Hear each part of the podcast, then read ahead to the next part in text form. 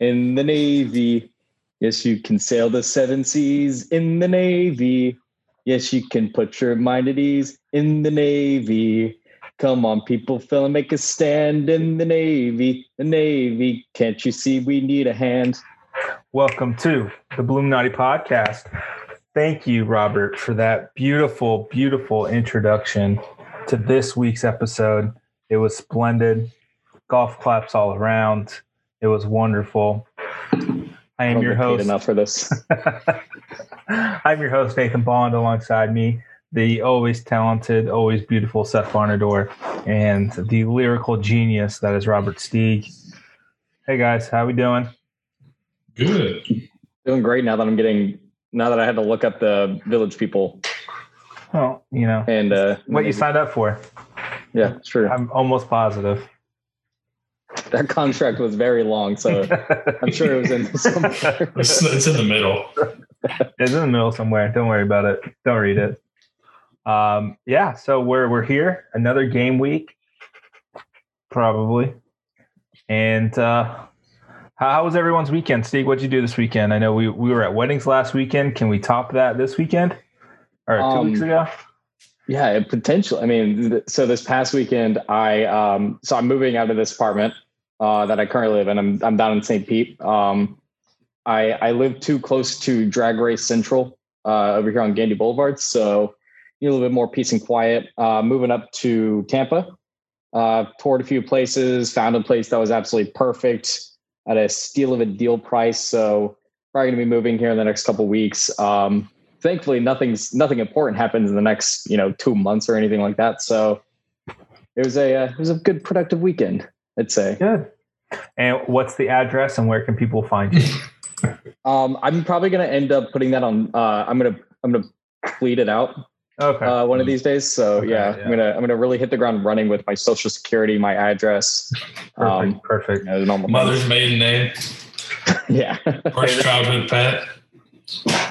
Street that I lived on growing up.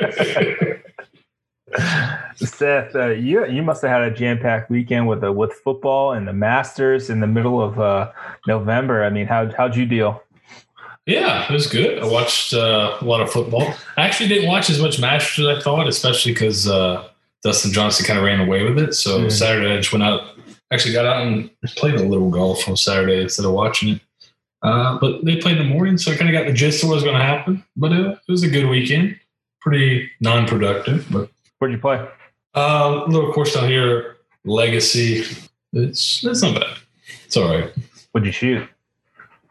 Oh, we we played. Uh, we were just playing best ball. I was trying out a head of a one iron. I'm trying to work in, so we were just kind of hitting the ball around playing best ball. Didn't play very well, but I uh, didn't keep score. Mm. Fair enough. That's what I tell myself when I get up when I break hundred too. Well, I mean, I, I, kept scoring like the first two holes. I was like, yeah, you know what? I'm just gonna work on my game a little bit. You know. you had uh you had Tiger's experience on 16 uh first two holes and you're like uh, I think we're all right. It wasn't it wasn't that bad, but it I mean it, it could have been, but it wasn't it wasn't quite that bad. Oh, very nice. Yeah, I had, I had a pretty nice weekend. Saturday, Olivia had soccer, and it's like clicking for her, and she's like maybe the best one there right now, which is really nice she can dribble with her head up. She's scoring goals. She's got a wicked left foot. So I'm, I'm excited to see how she progresses in soccer. She loves it right now. So hopefully uh, she can make me proud and she'll have multiple uh, national teams that she can she can play for. She can play for the U.S. She can play for Ireland. She can play for Northern Ireland, and she can play for England. So I, the the possibilities are endless. Use that passport to go play in England. Yeah, I mean she's she's half she's half Irish, right? So and technically Northern Ireland is a British territory, so you get that as well. And then uh, you can also play uh, for the Republic of Ireland if you're Irish. So it's a, the EU passport. You can play in the Premier League. I mean, that's that's the goal. Next, uh, Abby Wambach, right here. He's got the height for it, for sure.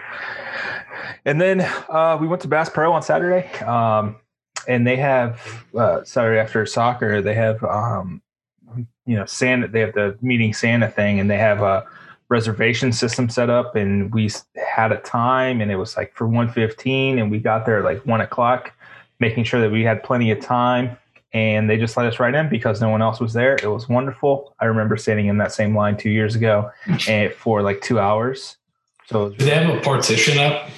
Yeah, Was it- the- yeah. yeah. But you basically like the, the kid sits on the bench and then there's like a plexiglass shield and then Santa's wearing a mask and like no one else is really around. But she liked it, enjoyed it, got, Yeah. a, got a candy cane, rode the merry-go-round, saw the fish, and then we were out of there in like 30 minutes. Took us long. So she, so she didn't freak, it didn't weird her out or anything.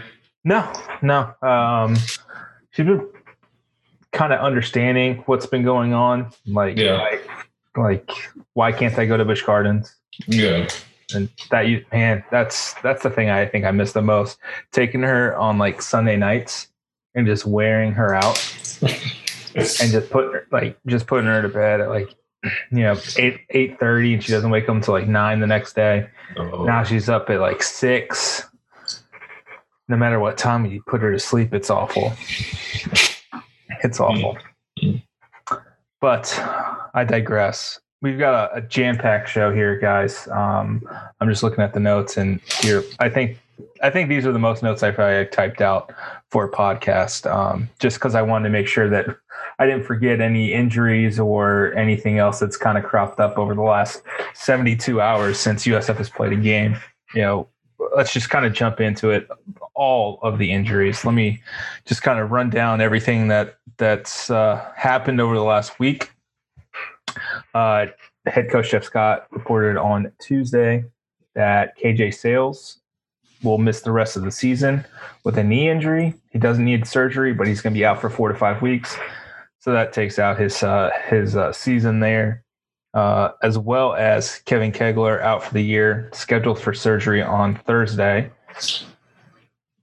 Then Blake Green is also out this week, uh, as per Jeff Scott. Um, possibility he's back for the Central Florida game next week on Black Friday. We'll we'll really see, but I mean, dang, those are some huge uh, misses, and then the hits just keep on coming. Antonio Grier and Damaris Bellamy are questionable for this week, so those are your your starting Mike linebacker and uh, a rotational linebacker. That's why you saw a lot of Andrew Mims, Umair, and, and Brian Norris in, in there uh, against Houston this week, this past week. Um, quarterback Travis Marsh has started practicing again. He got a, he got just absolutely destroyed on. Uh, uh, I guess they called it an interception, or it was, it was either a scoop scoop and score that never really touched the ground.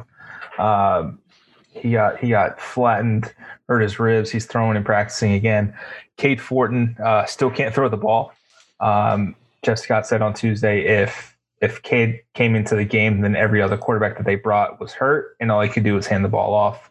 Cade was he, he made the travel roster and traveled with the team because they had open spots, and coach asked him if he wanted to, you know, come for support reasons, and Cade said yes and dressed out, but uh, it's unlikely we see him again this year. Mid, outside possibility for next week. Uh, no updates on Noah Johnson uh, missed the game. Um, some speculation. There are some reports out there that uh, he's not going to play the rest of the year uh, due to contact tracing. The, the AAC is, is they have pretty stringent rules on contact tracing, and we'll kind of get into that uh, as we hit the depth issue and what the hell's going on with COVID. Jaquez Evans has a wrist injury, and he actually had a death in the family this past week. Uh, so he's not going to be available uh, for the running backs and or you know, potentially moving back to quarterback if things kind of fall apart. Uh, thoughts go out to him and his family. But yeah, so guys, just a bunch of injuries, and we haven't even gotten to the fun stuff. Just you know, Jeff Scott said, you know, post game, you know, they were one injury away coming into the week or positive test from having to cancel the game. And I think four players got hurt this past week. So you got a net, you need a net positive of five to come back to really kind of have a shot to play. It's, uh, you know, we're recording Tuesday night. We'll see what happens uh, the rest of the week. Uh, and that just kind of leads us into the depth issues that have plagued this team, um, you know, skill and talent wise, and then just bodies wise now at this point. So, man, just got said on Tuesday, 64 players practiced. Seth, you coached high school football. Did mm-hmm. when I know high school football, you can you can those number numbers can dwindle real quick. I mean, how how tough is it to have a, a legitimate practice with you know I mean, high school level, like 30, 30, 40 guys, or, you know, 64 when you're playing at college, playing at the college level. Yeah, that's just, um, that's difficult, especially because how many of those 64 are like offensive linemen that, you know, aren't, aren't going to be able to like fill in in a bunch of different places. But yeah, for reference, is normally like 120 is what you can practice with, I think. Uh, 115. 115. Yeah. So, yeah, so it's quite a bit of a reduction. And uh, yeah, it's hard. It, it, anytime you start to dip numbers and lose depth in practice, it just limits what you can do. I believe he said today they're having to do a lot of just walk through and not very much good on good stuff just because of just for fear of you know that increased uh, intensity level may lead to an injury and if somebody else gets hurt then you may have to call off the game it's kind of what was uh, implied. But yeah, any anytime you can't um, do a full practice, it's going to hurt you. Now, at this point of the year against Navy, it may it could be a blessing in disguise for to have a little bit more walkthrough time, just to kind of. But you're not you're not. Then the other side of it is you're not getting the same kind of speed uh, from your scout team if you're having to run the kickers out there as your skill guys. So it's well maybe maybe Shrader, but but for the other ones, probably not quite as fast. So you're, you're, you're losing some of that. You you might get some good mental reps, but you're you're losing kind of that physical um, sharpness. Right. It man, and that that 64 number, you you've got to realize that 64 includes long snappers, kickers, punters plus guys who have transferred and or have academic issues cannot play. So realistically, the true number you're kind of working with is like 55 to 58 maybe. And yeah. You're you're down to two corners after KJ Sails injury, Daquan uh, Evans and Mike Hampton. And uh, Mekhi LaPointe, Bentley Sanders, and uh, Chris Townsell uh, at your safety position. Still got a bunch of guys out it's unclear about the guys who missed at Memphis if they're going to be able to play. If they've, a lot of it has was COVID related. Have they cycled out of quarantine?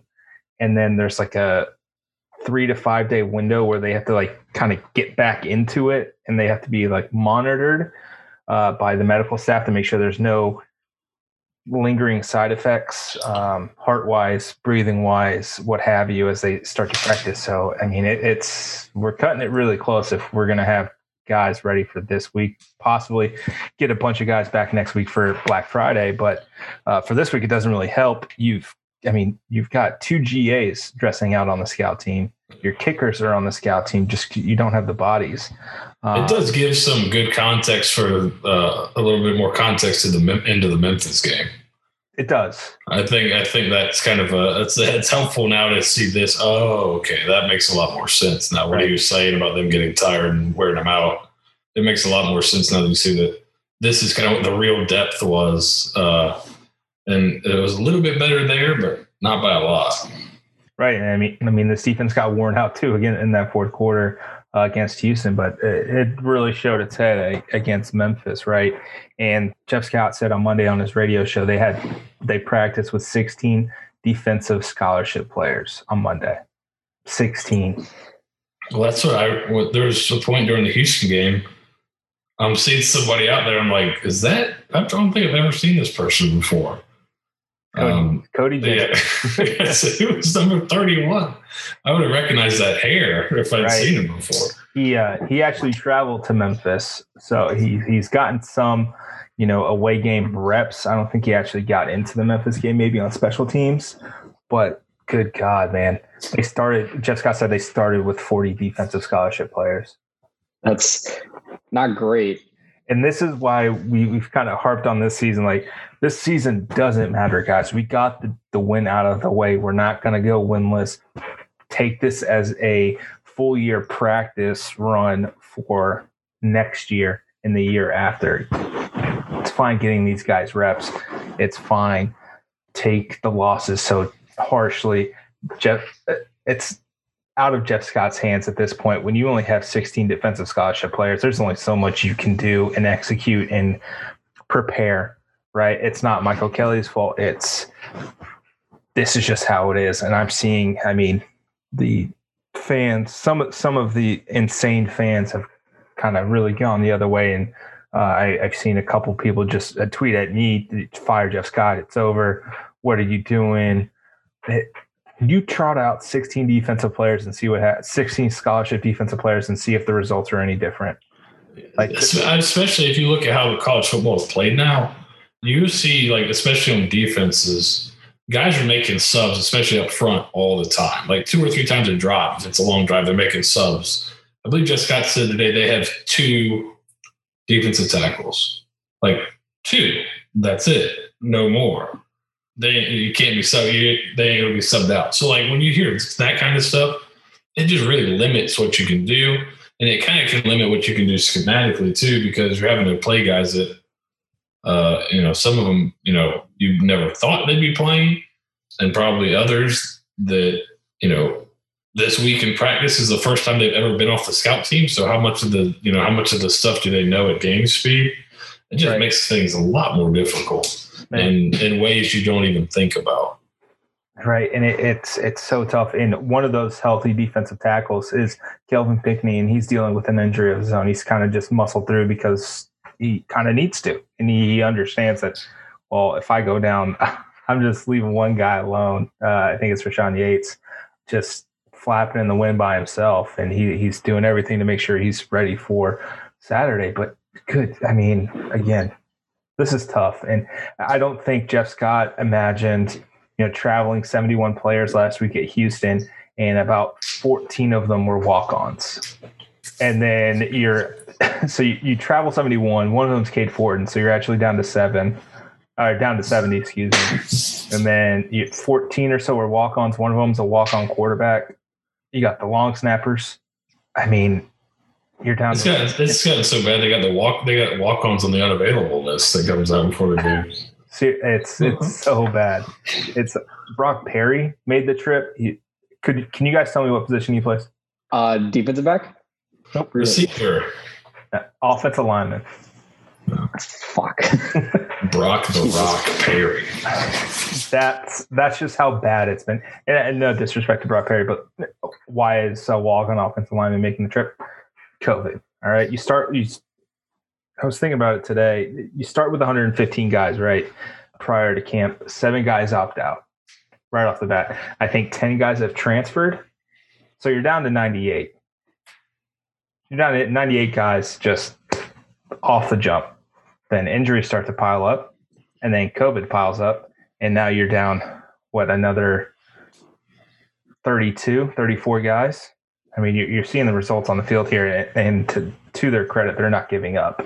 They're still playing. It's just they've got nothing left in the tank, and which is why Billy Atterbury's comments uh, Saturday about Daquan Evans, which is ridiculous to do, was a human turnstile for two years, and he's commenting on effort from someone who's playing special teams, all of the defensive snaps at corner, and still is managing to make plays. There's some much needed. There's some much needed context missing.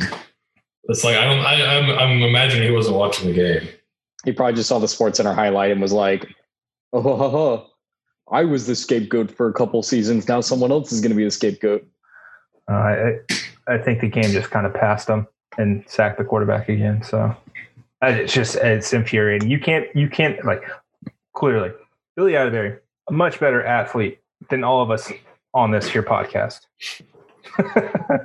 but you can't be that trash and they call out one of the better players on the team because he didn't show effort on a punt return when he's played 100% of the snaps that defensively and on special teams.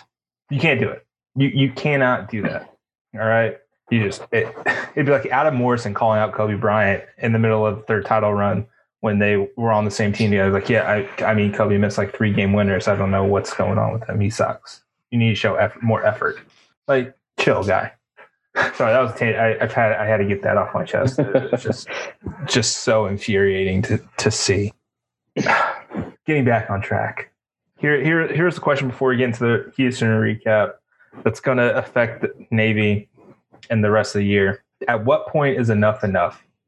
Like when do you when do you th- are we nearing the point where like guys we're we're we're so depleted. There's I worry about hurting our team going into the future because long term injuries, you know, you wear these guys out, more injuries or you're more susceptible to injury. So at what point is enough enough? And uh, you know, set in your time, have have you seen where it's kind of like teetered on where oh man, this is getting really bad. You know, at the high school level, college level, like we may need to throw in the towel here. High, high school is a little different just because I've never been around something this like bad. It's like where like at the college level, we were never like it was never that. We were D two school. We had a we had a lot more guys at sixty four practicing. But in high school, you'll get that sometimes. I, I remember I coached a JV team. We had 19 guys on the team. We just had to go play. I mean, that's just how it was. If you if you guys want to have a JV season, you know, we had I think we had more than that, but we had guys out with injuries. 19 guys. We have a bunch of guys had to play both ways. But those games are also a lot shorter than a college game. It's not, and it's a lot different. You can't just have guys a bunch of guys go both ways. It's it's. I think you are getting close to that threshold of all right. There's too many guys for these guys are going to play too much. I think, but I think they're also doing a they're doing a good job of keeping the players' health and safety in mind first. I think they're doing a pretty good job of keeping that a priority, and they're going to. So if it does become an issue where they think it's unsustainable, I think they're going to pull the plug for the game or whatever. I don't think this is a I don't think this is a staff or a athletic department that's going to really push the envelope too much in a negative fashion.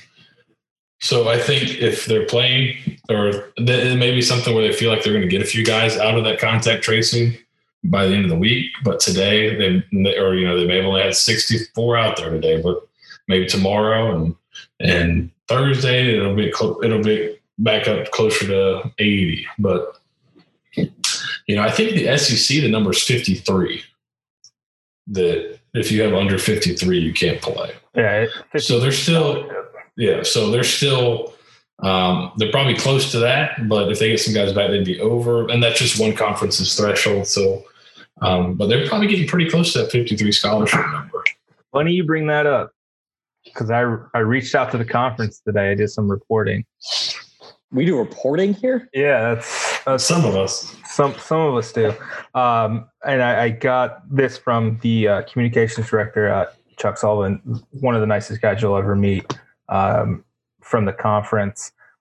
Uh, there's not a designated number of available student athletes that automatically triggers the postponement or cancellation of a game.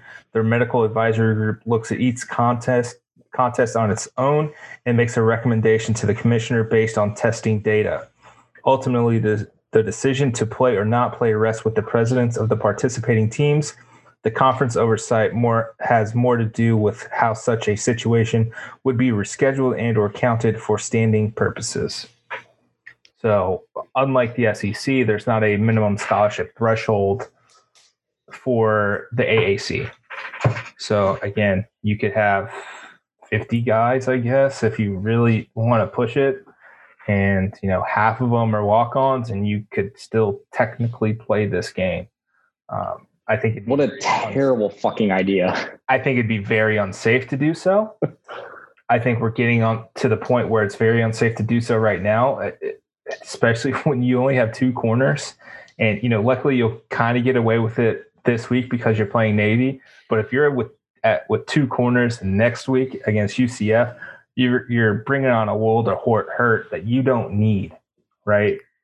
So, and you Michael Kelly, Dr. Steve Currall, you know, Jeff Scott, they've got to make a decision here. Okay, if we can get through this week, how many guys are we getting back?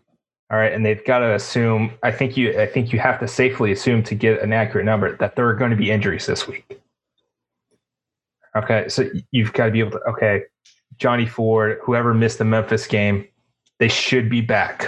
But how many people are missing? How many more people are going to be missing to get a get an accurate number? And it's it's really teetering. When I I mean, sixty four guys. That's I, that just that number makes me think they're getting a lot back the next couple of days because that number is so low. You would think if it was going to be that for the game that this may already have been canceled.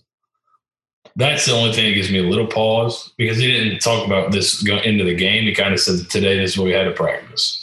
I don't think he said that's you know we're going to have 65 guys going into kickoff. You know, did he? I don't think he did. I think no. you just kind of referenced what today. So I'm that would just lead me to assume that either uh, this game gets canceled soon, or that they've got some guys coming back maybe tomorrow and Thursday that they're going to kind of just fast track in and be like, hey, you. And by back, I mean gone through all the kind of testing, all that kind of stuff, back where they could be full participants, not just off the, not just like rolled out of contact tracing or quarantine. Right uh, back where you can be participants because that, that may be part of it too. They may have had guys that couldn't practice today, but maybe tomorrow they can practice. Um, right. But again, that's just all conjecture. Right. I did. I did see Johnny Ford post something on Instagram that uh, it, it was. I mean, it was pretty funny. It was like uh, Johnny Johnny Ford inmate blah blah blah. Uh, release date November eighteenth. So maybe he gets to practice tomorrow or you know Wednesday uh, from whenever you guys hear this, and you know more people come back. But geez, man, it, it if they don't get reinforcements here soon, it, you don't want to go into next week with two corners. That would be. Uh, you call it off if you have two corners, like straight up. You got a lot of you got a lot of you got a lot of soft tissue injuries after this Navy game. Sorry, guys. Yeah. And it's a quick turnaround. Yeah. So. Yeah. Neil, what uh, what kind of struck me as interesting, I think it was on Jeff Scott's uh, radio show. Um, he said he was he was talking about the season. It was like you know whenever the season ends, whenever that is, and it made it seem like maybe maybe he kind of knows that there could be a possibility that these games get canceled because they don't have the bodies. And then it it also made me think, oh shit, maybe they're rescheduling FAU Hey man, everybody's qualified for bowl games this year. I was about to say you could push that talking, back pretty he's far. talking about the bowl game. They're gonna they're going bowling in his first season. oh yeah, this reminds me of oh, man. I think it was two or three years ago when women's basketball just got decimated by injuries. And I think they had six, six or seven girls that they could trot out there reliably and uh, it was after the AAC tournament. They they made it to the semifinals, uh, but got bounced. And I think they made the NIT, and then I think they got bounced though. But like prior to that, like I mean, how many more? I mean, Enna Pehadzic was like averaging like 39 minutes a game. Like, how much longer can you push push these girls to to their breaking point? But they played and got bounced. But it just really reminds me of that. Like, they're very close to teetering on on the brink here. So we'll see. We'll see what happens. Uh, if any if any other news breaks uh, after this podcast post, we'll we'll have it uh, covered for you. Let's get into the Houston recap. I guess. I mean, context is king in this point. So I think a lot of our thoughts, you know, during immediately after the game, uh, kind of have a different perspective with the the news this week. Houston still continues to be a house of horrors for USF between 2018 uh, a fight uh, and this year just uh, kind of getting ran out of the gym by Clayton Tune of all people. Literally ran out of the gym. He he, he doubled his rushing total. Uh, Bentley Sanders said post game they didn't really expect a lot of quarterback runs and. Uh, should have watched our preview. It showed, brother.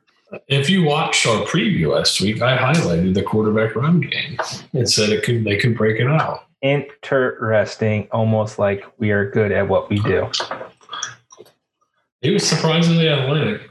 They didn't run him a bunch, but you could see he was an athlete, and they pulled, they had him run some zone read stuff in previous games. So I thought it could be something they do, uh, something he's capable of doing, and uh, they definitely broke it out last weekend. Yep. Um, just a kind of just a brutal day all around. Jordan McCloud got the start and was very ineffective for the parts that the game was competitive. Uh, Travis Marsh came in, had a couple good throws, and got hurt. Um, I think really the only highlight that I kind of want to discuss is Brian Battie and 13 carries, 86 yards, had a long of 31. The, the kid's freaking electric. And that the former staff told us that they they love this kid and there's a reason why. Um, I know you you're kind of down in the neck of the woods at Sarasota area and yeah. Uh, know know some people. Have you did you hear about Battie? You know, prior to him coming to USF, and any anything that's kind of happened, you know, postscript him coming here. Uh, I heard about him before. He was at Sarasota. I'm not sure if it was his freshman and sophomore year, or his freshman year. Um, but then he transferred to Braden River, which is a pretty good program down here, and ran for a ton of yards. Um, either his sophomore and junior year or his junior year. I think he ran for well over 2,000 or something nuts. And then he, he transferred back to Sarasota. I think his dad was coaching there. So he transferred back to Sarasota for his senior year.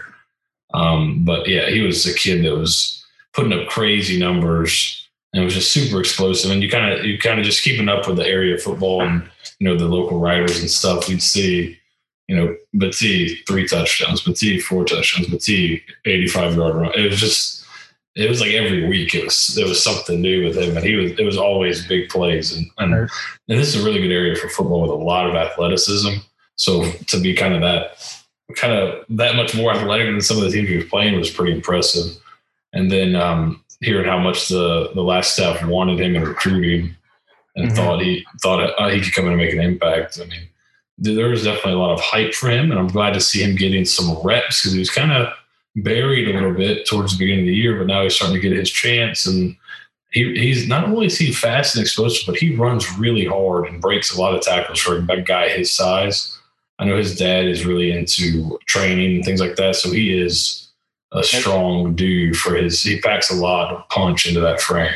Uh, I think his dad's kind of yoked, if I'm not mistaken. Yeah, yeah. It's nice to see him kind of come to fruition in, in the skill sets here. Um, but man, there's really nothing offensively. I they they messed around with the offensive line. I think they went through three right tackles. I think they went through two right guards, if I'm not mistaken. Um, but I could be wrong on that. On that, um, I know Dustin Hall played a lot of right right guard, but I'm not sure if he got the start or not. Dustin Hall is Steeg's uh, Steeg's son.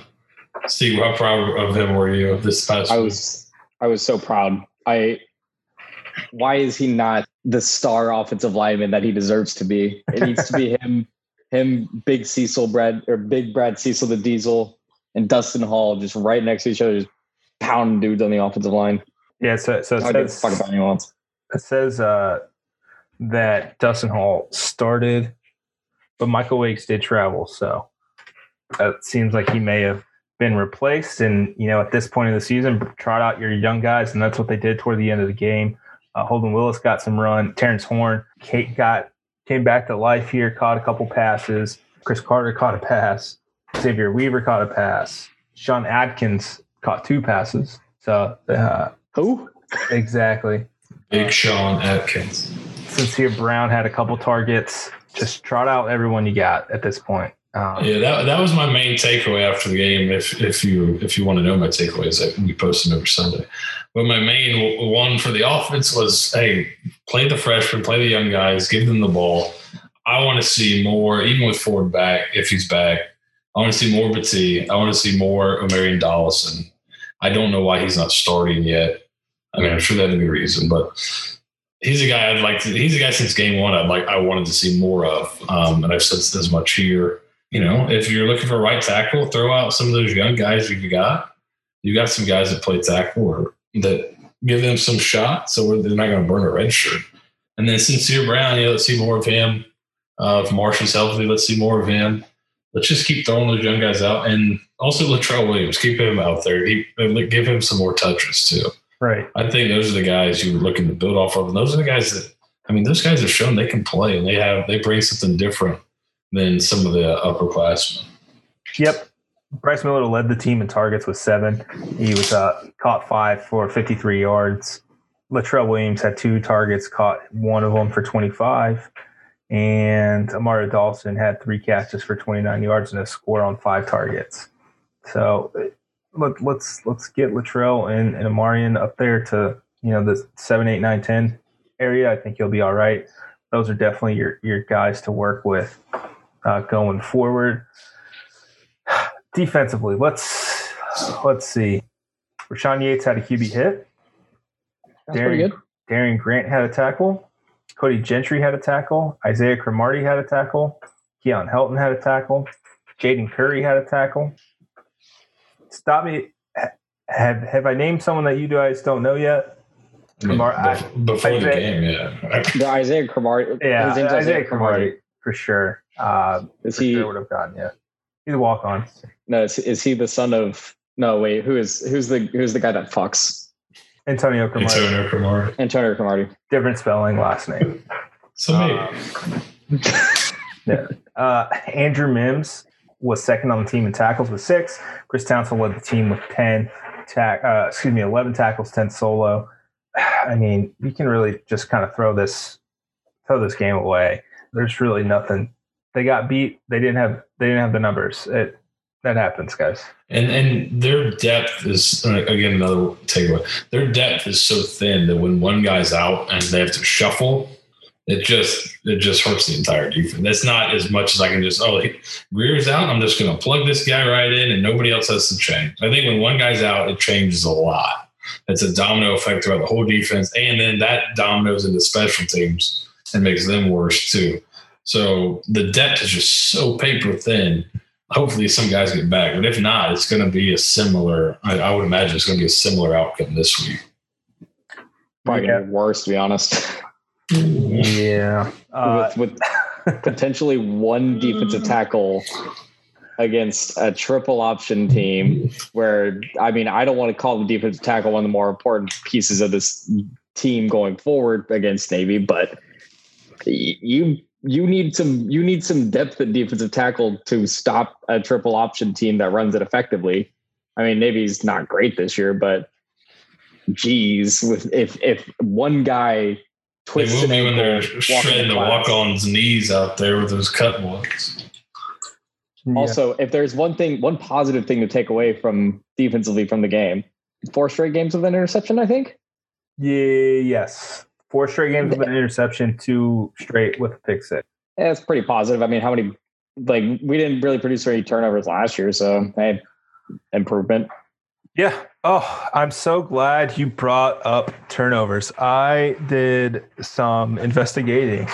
Um, God, what a good segue. I should I get know, paid right? more. You honestly should. Um, so I was, song. I was just looking at uh, USF's you know season stats. Uh, I think it was either earlier today or yesterday, and something that kind of stood out to me. And there's a theory that goes usually you know fumbles usually regress back to the mean. There's a lot of fumble luck, a lot of fumble luck that kind of goes on uh, with some of this stuff. USF has lost nine of eleven fumbles this year. That is a very, very, very high margin. All right. Last year they lost nine of 19. Uh, year before, 10 of 15. And 17, they, they lost eight of 11. So it, it's really interesting. In Charlie Strong's three years, they fumbled 45 times and lost 27 of them. So they lost about 60% of their the fumbles, which that's quite a bit of fumbles to lose, right? Uh, in Taggart's four years, they fumbled 87 times and lost it 36, which is like a 41% clip, uh, which it seems about. I mean, fumble, I mean, oblong ball bounces weird. It's usually about a 50 50 ball, right? At 60% just is astronomical. And then kind of look at 20, you know, 2020. I don't know if you want to kind of pin that on Charlie Strong and his guys. And it's like, all right, they've got a fumbling issue, or that just like bad teams fumble more and the luck doesn't really go their way. I don't know how to really decipher that. Um, but I mean, just think about some of the fumbles. You got Noah Johnson holding the ball like a loaf of bread. That's got nothing to do with Charlie Strong. right, you know that the right tackle uh, giving up a couple Yeah. sacks. That might. that, that could be uh, the mesh being bad. Amaro Dawson uh, getting drilled. on Um, the kick off. yeah, I- and I think then there's a Johnny couple- got drilled on one too. Yep. And then there's the the infamous uh, lane fumble where Darnell Salomon catches the ball and it just flies into the air 20 feet and then comes back down for a two lane player in 2018. Then basically that happened uh, for Jordan McCloud this year where he makes a spin move and the ball just pops out and goes 20 feet in the air. And they, I think it's ECU or Tulsa recovers it. I mean, it's This has not been a team that's gotten a lot of bounces their way. This No, it, it you know it seems like good teams usually have the, all the luck, and I think maybe this is more of an indication than anything that fumble luck usually tends to favor the, the good teams. So I, I just thought that was interesting. Uh, and then up, Only they've only caused or recovered three on defense. right, and they they've caused ten and only recovered three, and that kind of leads to the you know good teams get good bounces, and that is kind of interesting to look at. What I found fascinating was Taggart's defenses in 2013, 14, and 15 caused tw- at least 20 fumbles each year defensively. I wonder how that correlates to having a good pass rush. And and they recovered almost all of them. Did they have did they have good pass rushers? Oh yeah. Oh, yeah, they did. 2015 was really good, but that was actually their worst year recovering fumbles. Yeah, I wonder if I wonder if there's any correlation because this team has no pass rush. So you're not getting any of those hits on the quarterback from the blind side or any of those where you're getting your hand in when he's trying to throw. You're not getting any of those kind of fumbles, really. It's just interesting. Yeah, 2013, 2014, when you know, the team was 2 and 10 and then 4 and 8, defensively both years, they recovered 14 of 22 fumbles. Uh, I mean, it, it was just really fascinating. And then 2015, 2016, when they're actually good, 2015, they recovered 8 of 20, and then 2016, they recovered 11 of 17. So it's just, it was fascinating. That kind of kind of jumped out at me like, man, some some fumble luck just has not gone USF's way this year uh, offensively and defensively. I thought that was a, a bit interesting. But alas, we move on. Again, uh, just don't take anything away from last week. Don't take anything away from this week. It's going to be interesting. Defensively against Houston, they were Houston was only five of twelve on third down. That's a that's a good start. Unfortunately, they rushed the ball for over 300 yards and averaged 5.2 yards over their season average on the ground. Yeah. But other than that, it's fine. All right, guys, uh, that's enough Houston. Let's let's jump into this Navy game. It's going to be on national TV, uh, ESPNU at eight o'clock on Saturday night. I hate the late start, uh, just for my own purposes, because I, I, won't be back home until like two o'clock in the morning, which is less than ideal. But here we are. Uh, right now, it looks like the the spread's what two and a half uh, for Navy. Navy's uh, giving up two and a half. The over under is 55. I, I would put quite a bit of money on Navy. A, quite a bit of money. Just do the fact uh, it's a numbers game at, at this point, right? Um, they're they're three and four. They've they've beaten ECU. They've beaten Temple, and then a, a couple of others that apparently don't show up. They beat uh, Tulane.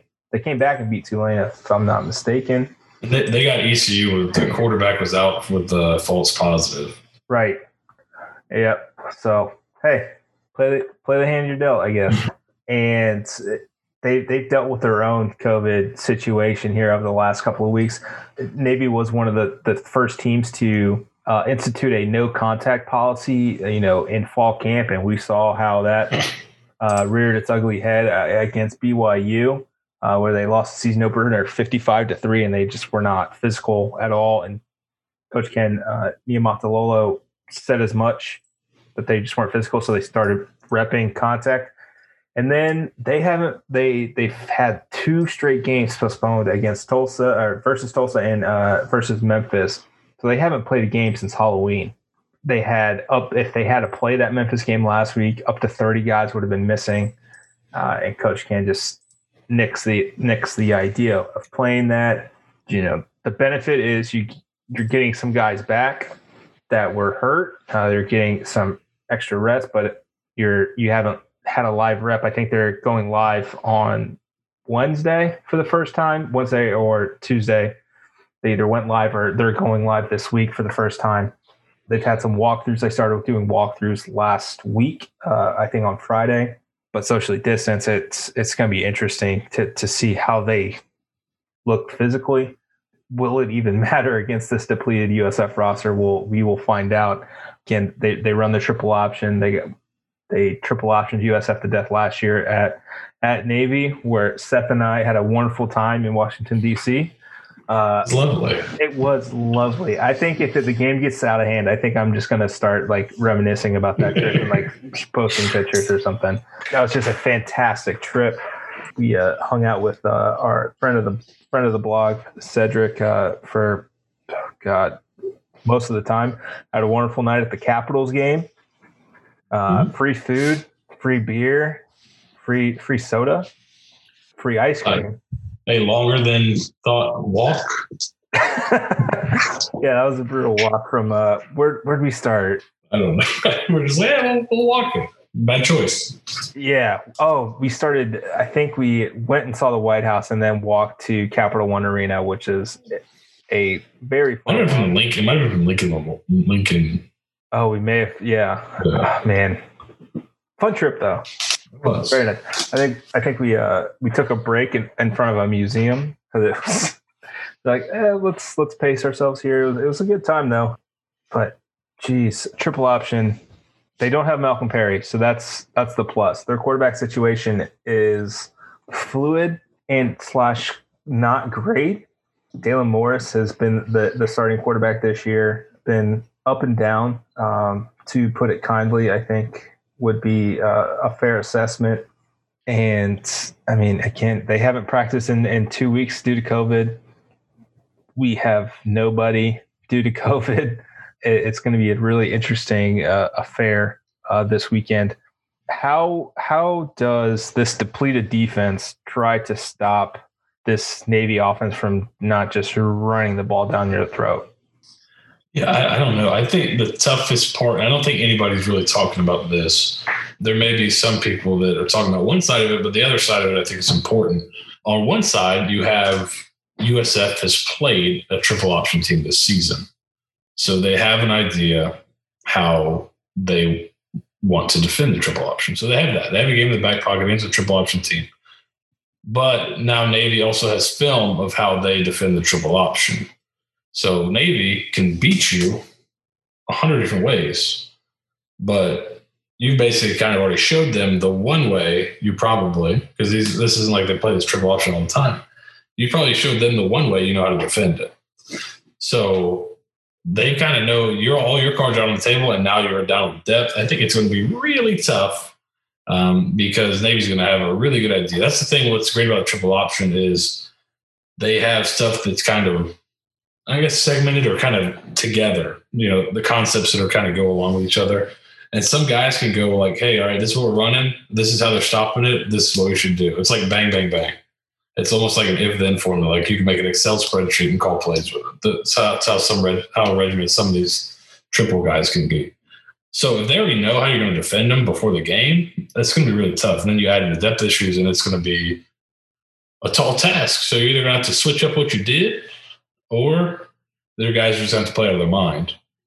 Yeah, I, and you know the, the one time I think that USF has effectively stopped that triple option was in 2016, but they had they they went with a bear front. They had uh, Dan, Danny Awolake kind of just be that anchor up front, and unfortunately, USF just doesn't have the bodies to even be an anchor. Like Danny Awolake was like your your loogie all right? Like he, he came in for this like he this was the reason why you have this guy on the on the team to be your your guy to anchor uh, the bear front. And now you know you're down with two defensive tackles very undersized defensive ends backup linebackers two corners who are pretty small to begin with. So if you're if you're getting those uh what are they called? Anchor blocks or whatever like the the wide blockouts from the arc. Yeah the arc blocks from the b backs to take out a, a corner whoever whoever's on the end there. I mean as you mentioned they can just they can if you if then you to death. And uh, I, I, have a feeling this may be a, a temporary get right game for for Navy, just due to circumstance and not USF doing anything wrong at this point. Yeah. And, and how they play and how USF played Citadel is they would put, and it's how a lot of people, that's how you've seen a lot of people try to play the triple is they'll put, a lot of people do it with a linebacker. They'll stack guys and close, they'll stack a linebacker behind another linebacker. USF was stacking their safety. I think it was Mekhi LaPointe behind the linebacker and just letting, or it might have been Vince Davis, I'm not sure. They were just letting him run all over the field and make plays. Well, with the depth being so poor, that's going to be a really tough job for that guy because he's going to have to run all over the field. He basically just let him go in the middle and then run the ball. That guy's going to be dead. And if he doesn't have a backup, Navy does like to throw the ball this a lot more this year. I think the the quarterback actually wasn't a triple quarterback in high school; he was a spread quarterback. Uh, he's actually not great at the triple. He's not bad, but he's not as it's not as well oiled as it's been in the past. There'll be times where he's got the pitch and he doesn't take it, and if he take it, it'll be gone he would just okay, I'm going to stick my head down and get the two yards for the first down instead of I can pitch out this guy. It's a touchdown. Uh, but he does throw a little bit better than the guys have had in the past. So he makes it a little bit more throwing. And if they can get those defensive backs tired from having to run all over the field, then maybe they bust a guy open. So it's it's going to be a really tough task unless you get some reinforcements coming back on defense. Steve, you're always into the weird offenses. What excites you about this Navy triple option? Well, I uh, it brings back fond memories of high school football uh, more than anything. And uh, on, in all honesty, if if if Ken um, and I, I butcher his last name every every single time, but if Ken really wants to just fuck USF, Niumatalolo, Neo Matalolo, Niumatalolo. If he really just wants to fuck with us, just go just go uh, tight double double wing and just you only really need to call four plays the entire game. You know, pitch the out, pitch the left, pitch the right, pitch at the middle or a QB keep. That's that's all you really have to do. Uh, this with with the lack of depth, if if USF can't get at least ten guys back on defense, I mean, call the game in the second quarter because Navy's just going to control the time or control the clock. They're going to get out to like a, a, a, two score lead, and it's impossible for USF to get back into the game at that point um, with how effective that Navy can be. But I mean, it, it's it's entertaining. I always look forward to watching Army Navy every single year, and seeing these weird offenses just, you know, it's like a chess match. I really hope one of these days we can just bring back the swinging gate full time. Someone's got to do it. Why not? You know, just why not just toss it out this week a few times? Do a little do a little swinging gate trick play for uh for good old sake. But enjoy the game. Uh, it might be the last one of the year. That's all it'll be. Couldn't say it better than myself. Uh, ran the triple in high school. It was always fun had a had a guy who went to Auburn run uh, be the quarterback. It was really nice to see uh, when, when you get talent at high school level where you can run the triple and be really effective. It's always fun. Uh, Seth, did you guys ever run the triple at any of your stops, or are you more? We ran. I no, I'm. I've always been more of a uh, a passing guy, but we ran some option stuff. Um, my brother's a big option lover, so when I came out of my mini retirement to help him out, we ran some veer, which is triple option stuff, but not with the flex bone. We did get to some of it the second year because we weren't very good. And and we had a lot of young guys, so we're like, all right, we'll make it really basic. We'll line up in one formation, and it's kind of a it was the double wing. So uh, a little bit, but I'm not I'm not super well versed in it, but ran a little bit of it and used some of the concepts and stuff like that. But it's uh, when it's working, it's one of the most fun ones to watch. I think, even being a guy that doesn't love running it, but when it's working and it's on, and it's just it can't be stopped. It, might be one of the most it might be the most fun offense to watch. Yeah, and it, I mean everyone kind of knows my my love for NCAA football. Uh, the the video game that was running the triple option was what I did. Yeah, I would have a couple shotgun packages in there for read options, but I would be a, a triple option guy from the flex bone 90% of the time. Uh, if I was feeling feisty, like I would, I would make like Alabama a triple option or something like that. For some reason, like even when I was in Alabama, they would end up triple option a triple option team anyway. So you've got Alabama athletes running the triple option, which is just infuriating. So they, that game put like the they put a real emphasis the last one on the on the option. And as you go through all the option teams become really good. Like because they they did it so well that like even the computers just unbelievable at it. Yeah. And so like every year Georgia Tech's up there, Navy's up there a lot. I guess the Army crawl. It's like, that's a, that's like an interesting quirk of that game. If you go like ten years into Dynasty, all the triple option teams Yeah. are really good. Yeah, and like a lot of the for some reason like they would run the triple option and they would run it hurry up so you just you, Yeah. like if they gain one yard they're running hurry up like that's just what the cpu would do like it doesn't matter like it- you would have to make them lose yards on a play before they would like reset and like you would have like all of your little like dots would be like dark red or like the punter would be your safety like Mhm. it's it, that was rough. That was really rough to see, but it, it's oh, it's so much fun. Like a perfectly timed triple option where you don't have you don't give it to the fullback. The fullback gets blown up, and you you're able to pitch to the running back, and it's just straight down the sideline for a seventy yard score. There's nothing more beautiful. Like I don't I don't care about seventy yard touchdown passes.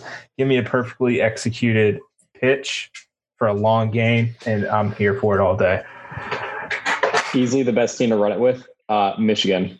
Put Denard Robinson in that in that triple option, and I swear every single time. I mean, if you if you run the Big Ten schedule, none of them, none of them. I don't know what it was about the big uh, the Big Ten schools. None of them knew how to play defense against uh, against a, a triple option. So basically, Denard Robinson's like wide, like running free every single play, and he had fucking stupid speed in that game too. Yeah. So I think one of the memories of that. one of the Florida years that they were good, you could have Tebow, and then your three backs would be like Percy Harvin, Jeff Demps, and Chris Rainey. Oh no! Jesus Christ. I, I, I think I, I hit that one online a couple of times. They were really, really because Tebow was like nobody could tackle him, and everybody else was like 98 speed or higher. yeah. They were that they were filthy. Where did you put them in the flex mode?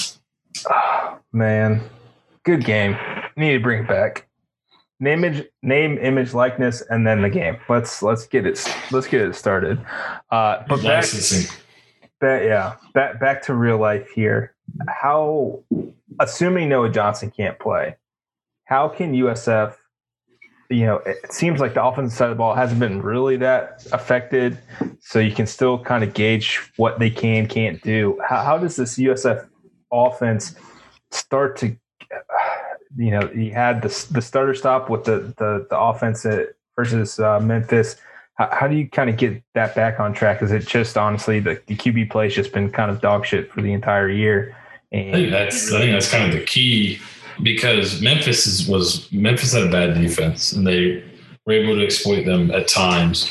Last week there were times where there were open guys and the quarterback just missed them, and then then it, then you start getting off the field on three plays, and then it just like starts to it starts to kind of snowball on you a little bit.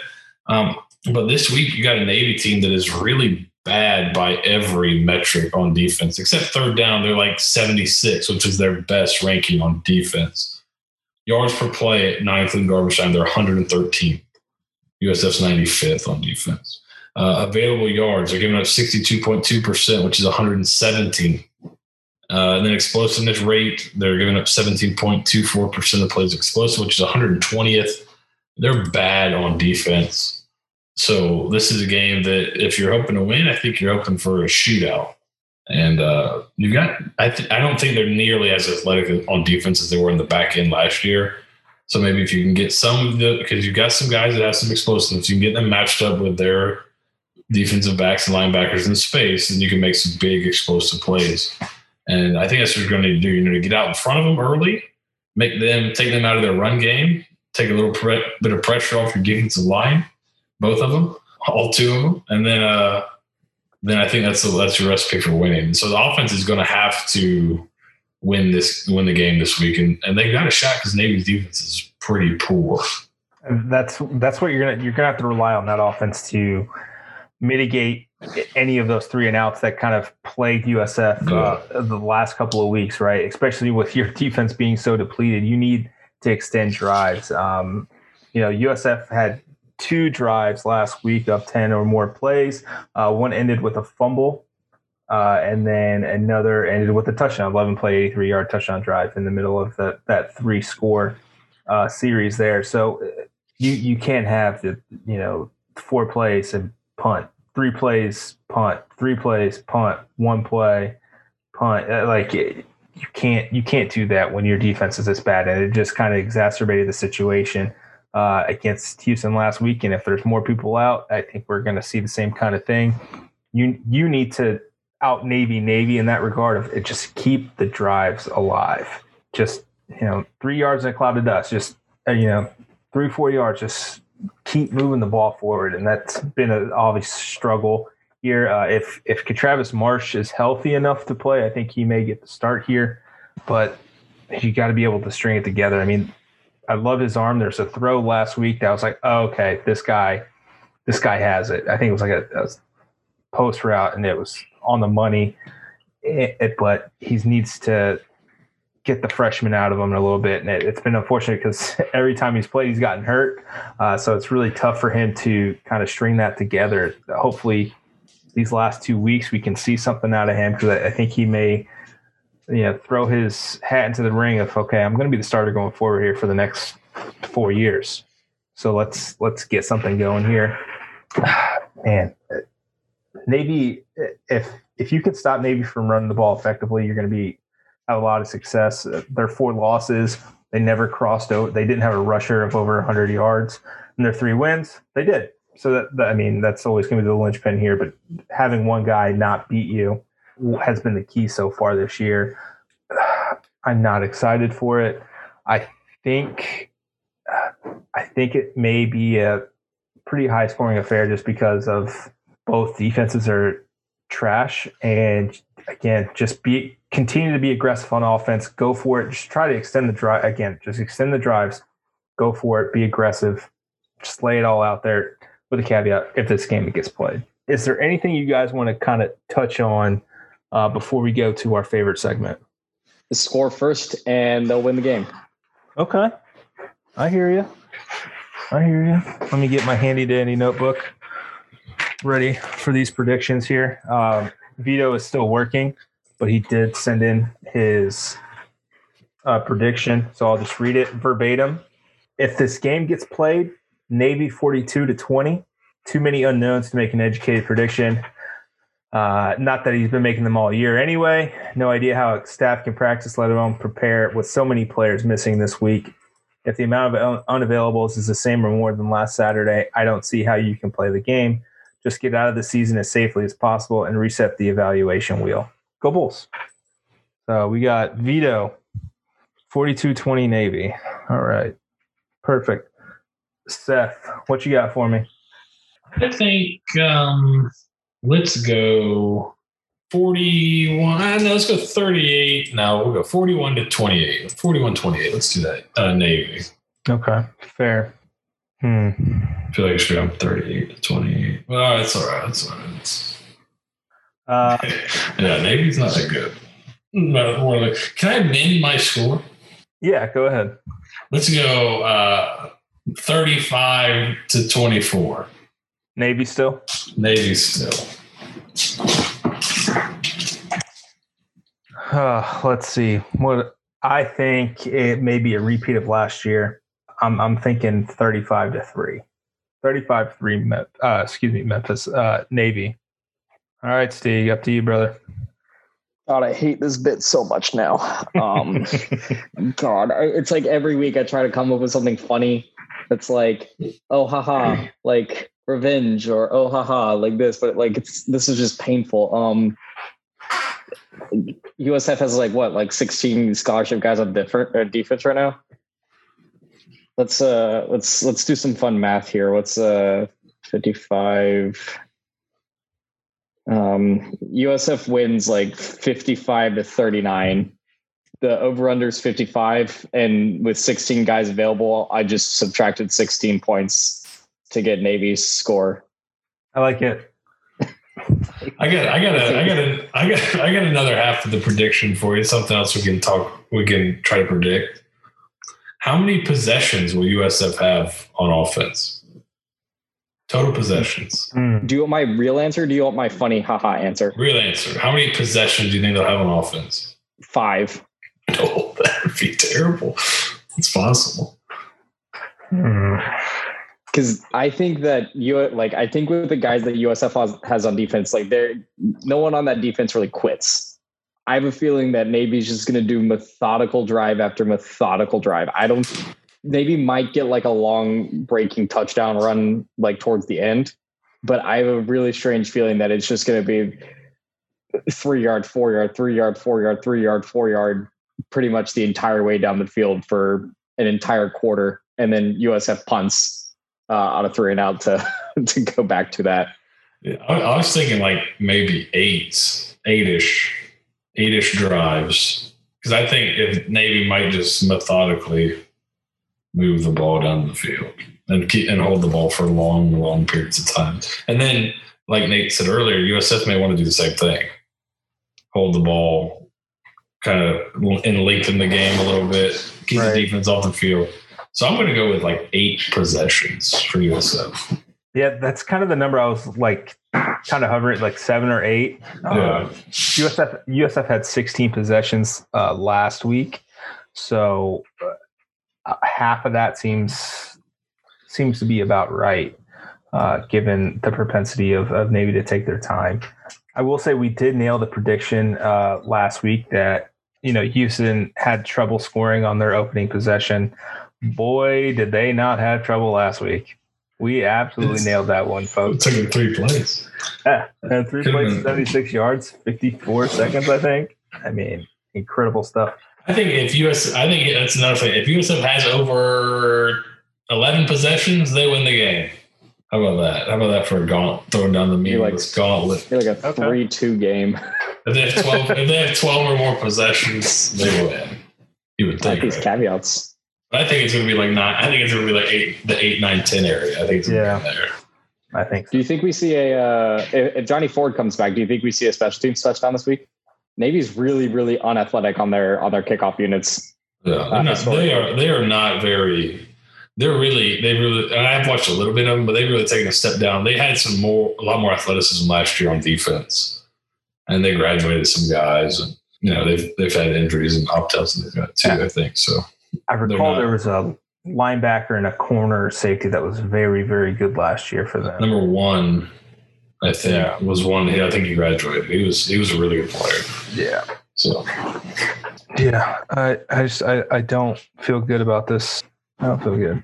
Uh, like, there's part of me that's like, uh, don't play this game, guys. Like, it it does nothing for you, and can only hurt you going into next week if you even play that game.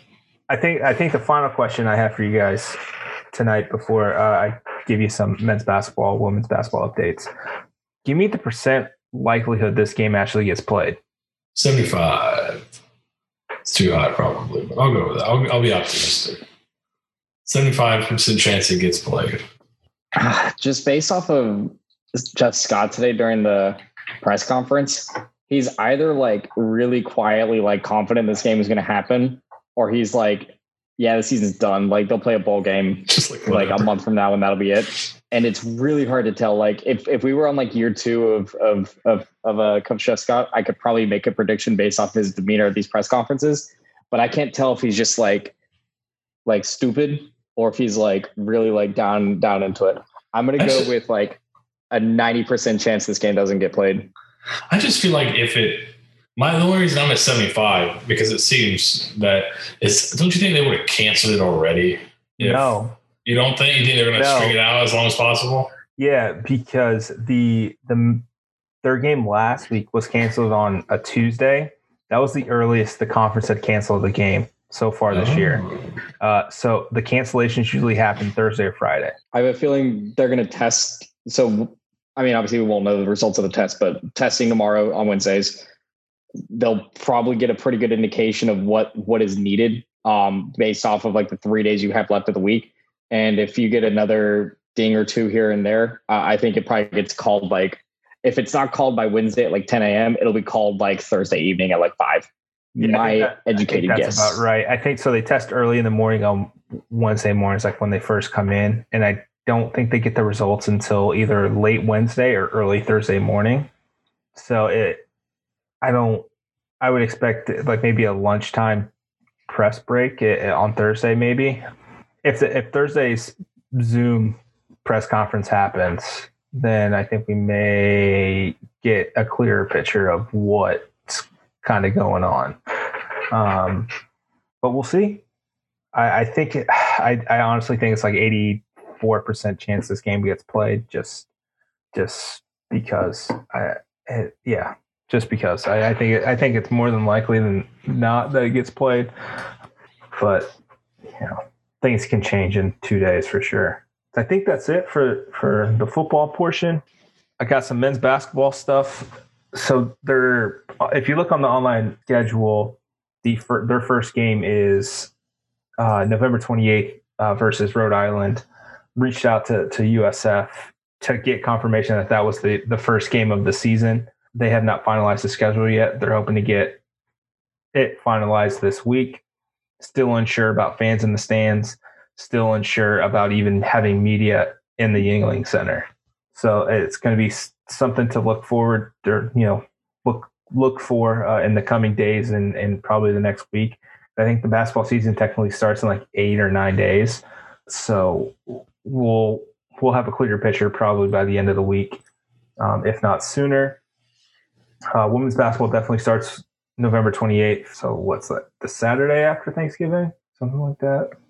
Yeah, yep. so Saturday after Thanksgiving, um, they they start their season, and we'll go from there. USF, I think they're going to win the conference. I think this team's really good. Jose Fernandez recruited his ass off. He had to replace, I think, I think he brought in five new players, and I think there's going to be some people that uh, get some good run um, this year excited to see what uh, Beatrice Jordan does. You know, one year removed fully from her uh, leg injury that kind of hampered her. Maria Alvarez, who tore, I believe she tore her ACL last year. She's kind of working her way back. Sydni Harvey still there. Eliza Pinzan still there. It's gonna be a fun team. You're forgetting the most important player, Bethy Mununga. Oh yeah, Betty. I love Betty. Uh, she. Oh God, what's the name of this that award that she got nominated for? She's like top. Uh, top power forward in the nation. Um, yeah. She averaged just under 10 points a game and uh, averaged over 10 rebounds per game. Uh, absolute monster on the glass. Uh, I think she shot over 50% in like 12 games last year, something like that from the field. Really, really good addition for Jose um, last year from, from the junior college ranks. And she kind of proved her worth for sure. Again, just gonna be fun, fun times all around for basketball. Hopefully, when the season gets played, if it gets played, and uh, if there's no lockdowns or you know a more a bigger spike than has already occurred. I guess uh, we'll see. We'll see. We'll see what it takes. Um, Do you think they'll wait to see what happens with the NBA before they start playing games, or they're just going to start playing? Because I know that's what some conferences did for football. They waited to see how the NFL did it first, and then played. NBA starts December twenty second, I think. Right. Um, yeah, I think the draft's this week. I think it's like tomorrow. Tomorrow. Mm-hmm. So when so Wednesday.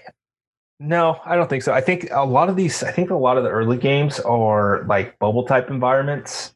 Um, so there it could be beneficial. Just kind of get these ones out of the way. I know a lot of con- non-conference games have been that. I know the NCAA kind of uh, allowed the tournaments. Like there was no limit on tournament term tournaments this year. I think you could only prior to this season you could only play in two uh, during the regular season, and now it's just kind of unlimited to help everyone fill out their their schedule. But we'll, we'll see. Basketball is going to be fun if they get played. Both teams are going to be great. Just very excited, and I think that's it. Stay healthy, be smart, wear a mask, wash your hands. Don't do anything stupid. We'll talk we'll probably have a podcast next week, even though it's Thanksgiving. Uh, but we'll definitely have a podcast after after this game uh, to prep us for UCF and Black Friday. Stay safe, and we'll uh, we'll talk soon. Go Bulls! Go Bulls! Go Bulls!